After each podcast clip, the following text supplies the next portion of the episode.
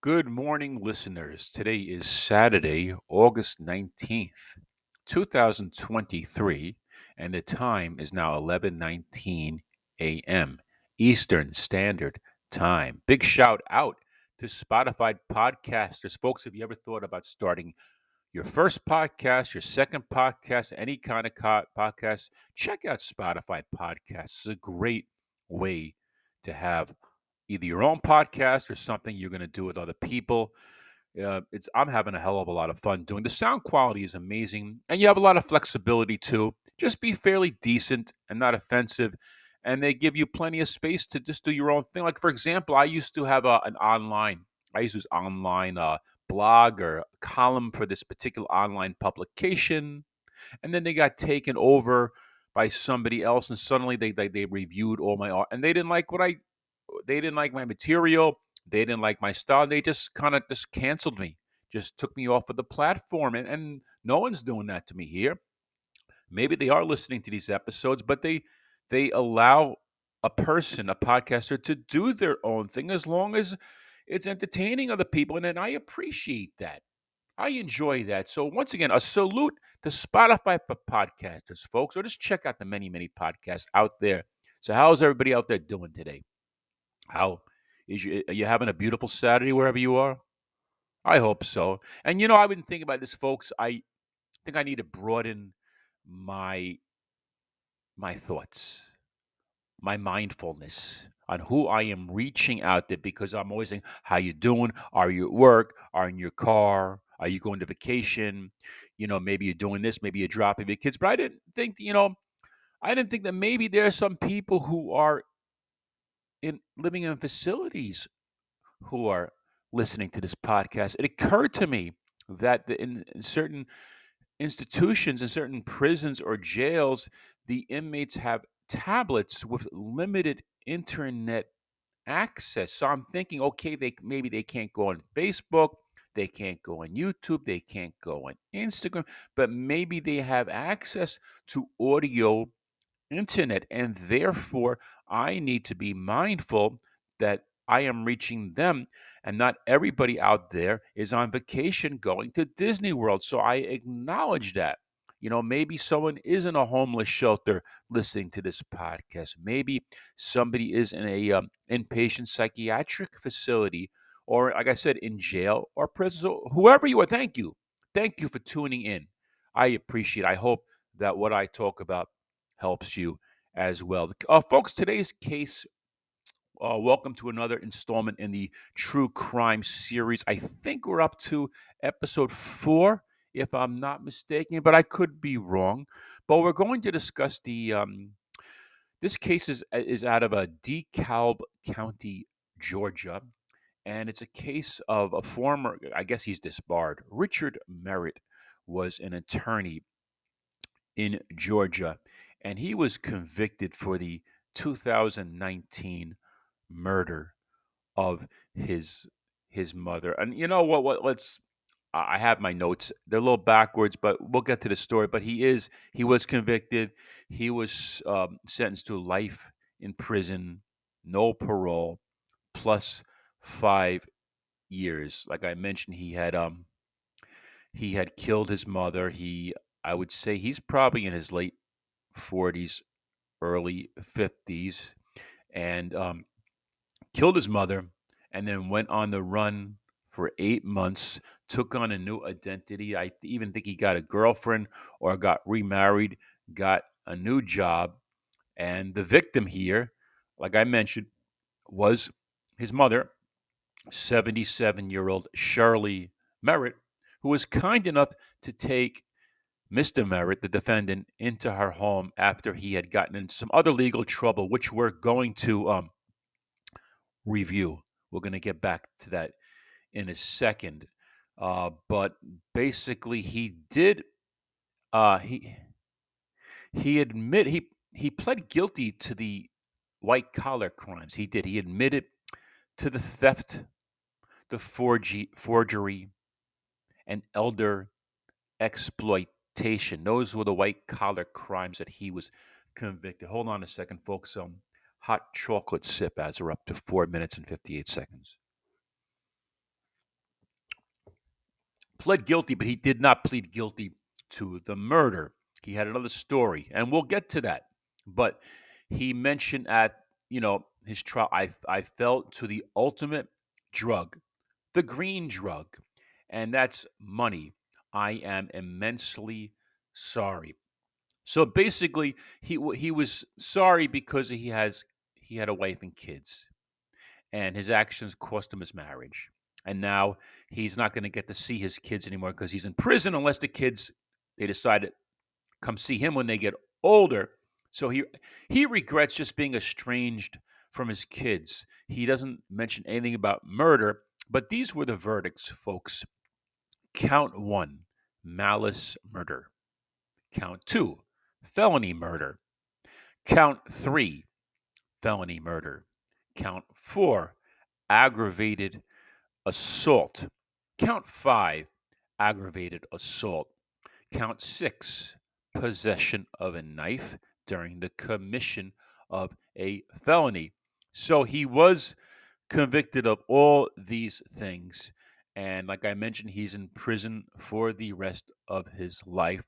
And let's just give you a little backdrop on the case. Um, the defendant was an attorney. Um, I, I believe he settled malpractice suits. Those that was a type of law that he practiced, civil law, I imagine. And um, like I mentioned, he had um, exploited 17 former clients, maybe more.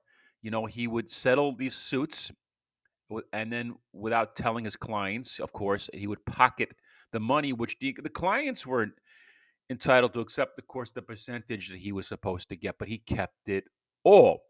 And that's a terrible thing. I mean, it doesn't cause physical injury, but you're you're screwing up people's lives. So it, it does. Anyway, he admitted to it. He was convicted. He was sentenced to 15 years in prison for these, uh, for the theft, for the stealing.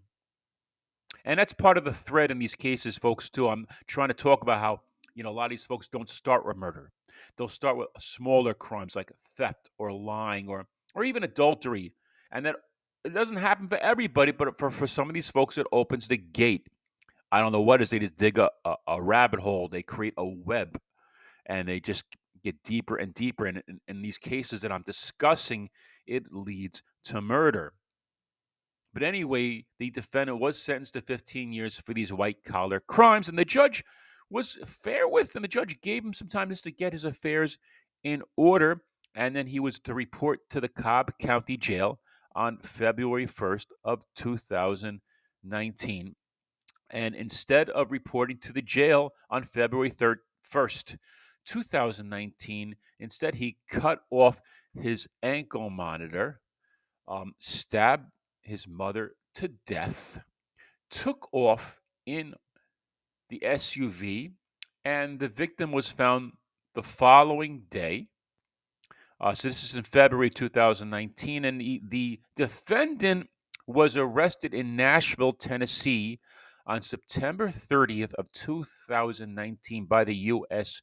Marshal's Office. Like I mentioned, he had started a new relationship by a woman who was totally unsuspecting, didn't know anything about his background at all. And I believe I could be confusing this with another case. I believe that the significant other was instrumental in helping to reel him in. I'm not sure. I could be mixing up another case, so don't get me wrong. But you know, of course, she was in shock. She didn't know anything about his past. But hey, it all caught up to him, and now he's in prison for the rest of his life. And the only way he's going to see his kids when they get is when they get older, and if they decide to see him, he can't just go and see him. Of course, that's what you do. You screw up. You you know when you commit these crimes, Thank God his father's not around. At least his father doesn't have to suffer. But um, his brother's still around, and his brother's been rather public about it. His brother's pissed off at him, obviously. You know, it's a terrible thing. You know, your mother took you in. You know, you're a 50 year old man. You ruined your marriage. You stole from clients. You have to go to prison, and your mother put you up in her house, and you stay there. And probably he didn't want to go face the 15 years in prison. He probably wanted to run off, and she's probably telling him. That's what some people theorize. She was telling me he has to go face this and go to turn himself in like he's supposed to. I don't know what happened. Something happened that made him want to kill her. I don't know what, but you know, maybe she did some, say something upset him. But uh, you don't take somebody's life. There's no reason we we are not authorized to take another person's life. God did not give a prescription for you to kill another person. God did not give you a hit or a contract. Some people claim that they're doing things for God in the name of no. The only time you take another life person's life is obviously if you know a court of law rules that a person should be executed for a crime or you know in a case where the person is seriously suffering and has no quality of life and they beg you to help them you know be euthanized and and and that's another you know a lot of variables in that situation too uh, depends on the person's age the severity, the state, the laws. But others, otherwise, you do. We are not authorized to take another person's life. I don't care how bad we think they've been dark or a zombie or their soul has gone to the. When it's not in our job, we're not authorized. Let the man or woman upstairs or let the power of higher being make that decision, not you or I. Anyway, folks, I don't want to bore you. I know we're only up to 11 minutes and 24 seconds. I just wanted to cover that case, which is part of the series, the true crime series. Many of these cases, yes, they have the theme of theft or adultery before the murder. Some of these cases don't. I kind of put it in the mix. Every case is different and unique you know, like um, the Darrell Brooks case, which we had covered a few months, about a, almost a year. Could you believe it's been a year already? But that case, there was no theft or stealing or deceit, at least not in the commission of the crime. The defendant was acting merely on emotion. He was pissed off. He was raging. So, not every case has these things. I mean, he had another trajectory. He had another pattern in his life which led up to the. He just like, F it, screw it all. You know, I don't have anywhere to live. I don't got a job. You know, screw it. I don't care anymore. I'm just going to kill these people and whatever happens, happens. I'll deal with it. But I'm going off the subject.